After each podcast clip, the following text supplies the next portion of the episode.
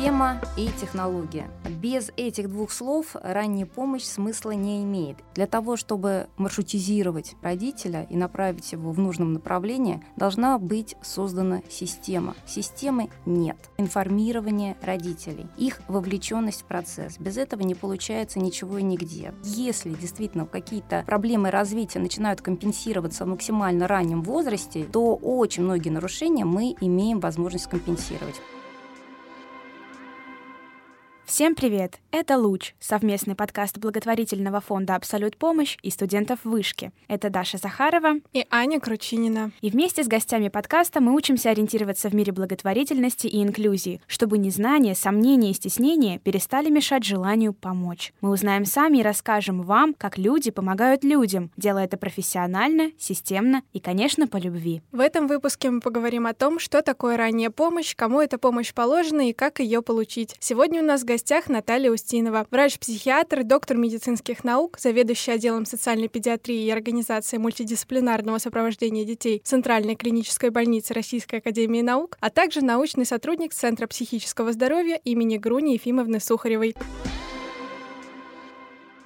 Наталья, здравствуйте. Здравствуйте. Наталья, расскажите, пожалуйста, что такое ранняя помощь? Когда мы говорим о ранней помощи, имеет смысл э, сразу использовать еще два слова, а именно система и технология. Без этих двух слов ранняя помощь смысла не имеет. И в ваших первых словах слово «система» прозвучало. Действительно, ранняя помощь — это в первую очередь система. А что имеется в виду? Мы не можем говорить о курсах, о каких-то э, разовых разовых э, мероприятиях, когда мы говорим о концепции ранней помощи. И второе слово, которое я назвала технология. Для того, чтобы ранняя помощь была эффективной, мы должны использовать современные, эффективные, научно доказанные технологии, которые в настоящее время существуют. Следующий вопрос. Для кого предполагается оказание ранней помощи? Существуют разные определения, но в основном они сходятся на том, что ранняя помощь для детей до трех лет, у которых есть те или иные особенности развития. Эти особенности развития могут быть в самых разных сферах. Может быть двигательные нарушения, могут быть психологические или психические нарушения, могут быть э, какие-то врожденные особенности функционирования разных органов и систем. И в любом случае, если ребенок нуждается в междисциплинарных видах помощи, то есть в социальной, психологической и медицинской, и психолого-педагогической еще называется такая помощь, то мы говорим о вот этой системе ранней помощи для того, чтобы максимально скомпенсировать те особенности или нарушения развития, которые у ребенка выявляются. А когда и кто выявляет необходимость оказания ранней помощи? А вот это как раз один из сложных вопросов. Если мы говорим о отчетливом медицинском нарушении или диагнозе, который заметен с первых дней жизни, когда ребенок получает такой обоснованный диагноз, заключение врачей, то, как правило, сложности уже другого характера организационные, то есть привлечение именно вот этой междисциплинарной команды. Но бывают другие ситуации, когда выявить вот это нарушение развития бывает не так просто. Родители могут не замечать какие-то признаки, потому что мало мы еще в таком общественном медийном поле говорим о тех э, признаках э, и нарушениях, на которые каждый родитель должен внимание обращать и вовремя требовать, я бы даже сказала, помощи. Есть такие действительно заболевания, когда мы понимаем то, что у ребенка есть нарушение после трех лет. Это, конечно, упущенные возможности и упущенное время. И здесь нужно действительно понимать, что менять для того, чтобы вовремя обнаружить нарушение развития. Я уже начала говорить о том, что, во-первых, это информирование родителей, их вовлеченность в процесс. Без этого не получается ничего и нигде. В самой обеспеченной финансовыми странами без вовлечения родителей в процесс наблюдения и дальнейшего сопровождения мы не получаем хороших результатов. То есть это первое, о чем мы должны говорить с первых дней просвещения родителей, родителей о том, что э, и с чем они могут столкнуться. Второе — это, конечно, компетенция профессионалов. Вопрос уже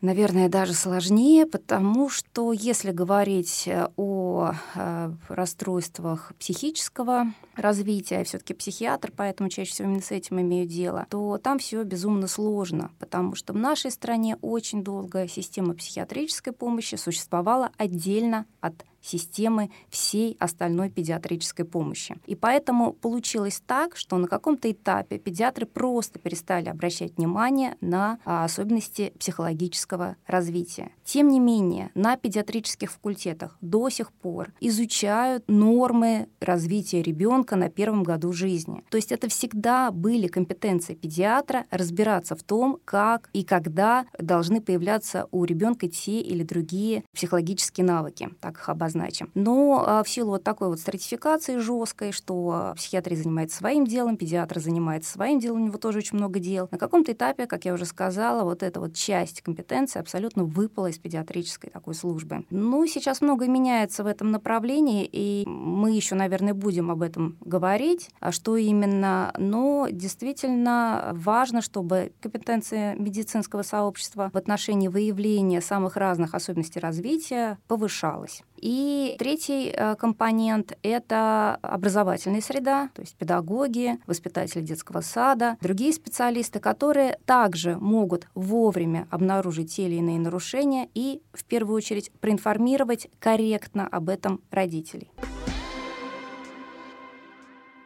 Сейчас бы хотелось узнать именно про диагнозы. При каких обстоятельствах появляется необходимость в ранней помощи ребенку? Диагнозы могут быть самые разные. Это большие группы заболеваний, в первую очередь наследственные генетические заболевания, когда в силу самых разных поломок ребенок рождается с тем или иным нарушением. Иногда эти нарушения бывают очевидны с первых дней жизни, иногда их не так просто выявить, а иногда эти нарушения проходят под маской расстройств, например, аутистического спектра. Бывает и так. То есть ребенок получает диагноз аутизм, а на самом деле, кроме аутизма, то есть это внешние такие проявления, фенотип, а кроме аутизма у ребенка есть какое-то наследственное заболевание, довольно серьезное и самое главное, которое лечится. Но это такие медицинские тонкости, насколько они сегодня интересны аудитории, я не уверена. Еще раз, диагнозов очень много, и перечислять мы здесь их с вами, наверное, устанем. Ну, попробуем действительно какие-то основные группы определить. Генетические наследственные заболевания, э, врожденные пороки и нарушения, двигательные двигательные нарушения. Чаще всего мы говорим о ДЦП, детском церебральном параличе, когда говорим об этой группе заболеваний, и нарушение психического развития. Если о больших группах нарушений сегодня будем говорить, чаще всего речь идет о расстройствах аутистического спектра, иногда о нарушениях интеллектуального развития.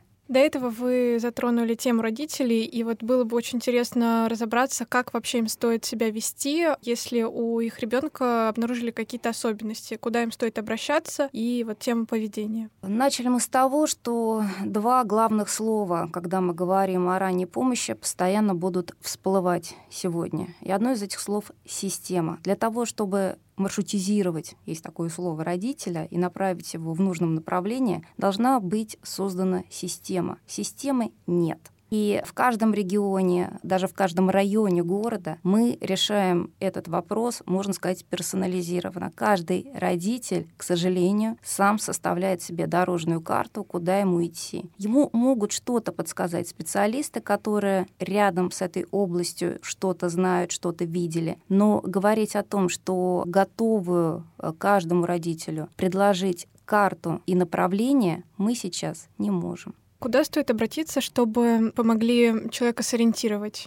Сложно немного говорить в отрыве от диагноза, потому что если речь идет о детях с установленным диагнозом, отчетливым диагнозом, например, на первом году жизни, то там меньше на самом деле сложностей возникает, чем если мы говорим о детях, у которых кроме нарушений психического развития никаких расстройств на данном этапе вроде бы не выявляется. И вот эти дети, они, к сожалению, во-первых, очень долго не получают диагноз, а об этом я еще тоже хочу сегодня поговорить, они очень долго не получают диагноз по самым разным причинам. Первая причина — это стигматизация психических расстройств. Родители зачастую сами не хотят установления диагноза ребенку. Вторая причина — сложившаяся практика. С одной стороны, эта практика сложилась из принципа «не навреди», то есть до какого-то возраста ребенку не устанавливается яркий стигматизирующий диагноз, например, аутизм. А вдруг как как-то вот э, получится все хорошо, да, и мы перерастем этот диагноз, да, было даже такое слово. И вот было принято ждать до трех лет. И опять же упускалось самое ценное время. Сейчас и в законодательство, и в терминологию внесено понятие риска развития. Это очень важно, потому что мы не всегда действительно уверенно можем говорить о диагнозе. Это так, это факт. И тем не менее мы видим частичные признаки. То есть на диагноз нам еще не хватает чего-то, чтобы мы уверенно говорили, что диагноз есть, а признаки и риски есть. И вот это вот основная проблема, с которой мы сейчас имеем дело. К сожалению, система образования, опять мы говорим слово «система», она, когда готова предоставлять вот такие специальные образовательные услуги для детей с особенностями развития, с нарушениями развития, она всегда опирается на диагноз. На мой взгляд, это, ну и не только на мой взгляд, это не совсем верно. Почему мне не нравится сложившаяся ситуация? Потому что если ребенок получает, например, диагноз э, нарушения интеллектуального развития, система образования воспринимает это как определенный потолок, выше которого она не готова поднимать ребенка и предоставлять ему возможности, может быть, получить какие-то знания, которые по каким-то представлениям, которые сложились еще в прошлом веке, ребенку могут быть недоступны. Вот этого быть не должно. Но э, система образования не готова предоставлять образовательный маршрут, пока э, родители и ребенок не будут иметь вот эту вот справку о диагнозе. И вот такая связка между диагнозом и образовательным маршрутом неверна по самым разным причинам, одна из которых то, что мы не всегда диагноз можем поставить рано, а риски мы уже замечаем. Пожалуй, самое существенное. Вот если возвращаться к теме ранней помощи, правильно ли я понимаю, что специалисты ранней помощи — это какой-то спектр людей разных специальностей, или это какой-то один специалист, который разбирается в нескольких сферах? Вот такой один специалист-интегративщик, мне сложно поверить, что в этой большой проблеме он сможет разобраться. Конечно, это команда специалистов, в первую очередь, самой разной направленности. Здесь должны быть и представители медицинского сообщества, и, естественно, педагогического, психологического, и даже социальные услуги, конечно, должны быть включены при оказании ранней помощи. Теперь перейдем к теме государства и ранней помощи. В 2020 году Минздравом был одобрен документ «Клинические рекомендации», включающий в себя инструкции, по которым должен действовать педиатр, если обнаружил расстройство аутистического спектра у ребенка. Можно ли масштабировать этот документ на остальные группы заболеваний и расстройств? Давайте я немножко расскажу, что такое клинические рекомендации. На самом деле клинические рекомендации создаются практически под любой диагноз, который мы имеем. То есть это не какой-то отдельный документ, который создавался непосредственно под расстройство аутистического спектра. Он создается и под э, наследственное нарушение обмена, например, мукополисахаридоз. А учитывая, что мы сегодня говорим в рамках проекта о благотворительности, я думаю, важно знать это слово и важно понимать, что это за дети с этим диагнозом. Соответственно, клинические рекомендации в современной медицине должны присутствовать при оказании помощи при самых разных нозологиях, при самых разных диагнозах. А масштабировать именно как должен поступать педиатр, ну, на самом деле сейчас эти клинические рекомендации будут пересматриваться, причем вместе с педиатрами, потому что на том этапе это, конечно, были прорывные клинические рекомендации, но именно педиатрическая составляющая прописана была не столь явно. И на самом деле это тоже история такая системная, потому что клинические рекомендации, как это изначально предполагалось, они под нозологию и для тех специалистов, которые в первую очередь имеют имеют дело с этой нозологией. То есть если диагноз приписан, скажем так, группе психических заболеваний, с ним в первую очередь имеют дело психиатры, то а, в основном клинические рекомендации, они будут понятны психиатрам. И в этом смысле те клинические рекомендации, которые были созданы для расстройства аутистического спектра, они прорывные, потому что блок для смежных специалистов там был хотя бы как-то затронут. Но еще раз он требует переработки, и сейчас мы над этим как раз работаем. А можете ли вы назвать еще какие-то результаты, которые видны уже сейчас? И вообще можно ли назвать этот документ эффективным? Документ принят, на самом деле, только в 2022 году, поэтому о его эффективности судить рановато, учитывая, что предыдущие годы у нас были очень непростые, это так называемые ковидные годы, и хотя, да, рекомендации, как вы верно сказали, были приняты Минздравом в 2020 году, но они получили возможность своей реализации только вот с января 2022 года. То, что было до 2022 года, уже были попытки пилотных проектов внедрения тех рекомендаций, рекомендаций, которые были прописаны, ну, идет сложно, потому что это действительно выход из зоны комфорта и для педиатрической службы, и для психиатрической службы, которая, в общем-то, тоже с этими рекомендациями должна быть значительно реорганизована и по-другому воспринимать те нарушения, с которыми долгое время работала архаично. Поэтому об эффективности ничего вам сказать не могу. Предполагаю, что трудности на пути внедрения даже тех рекомендаций, которые вот были написаны до 2020 года, будут.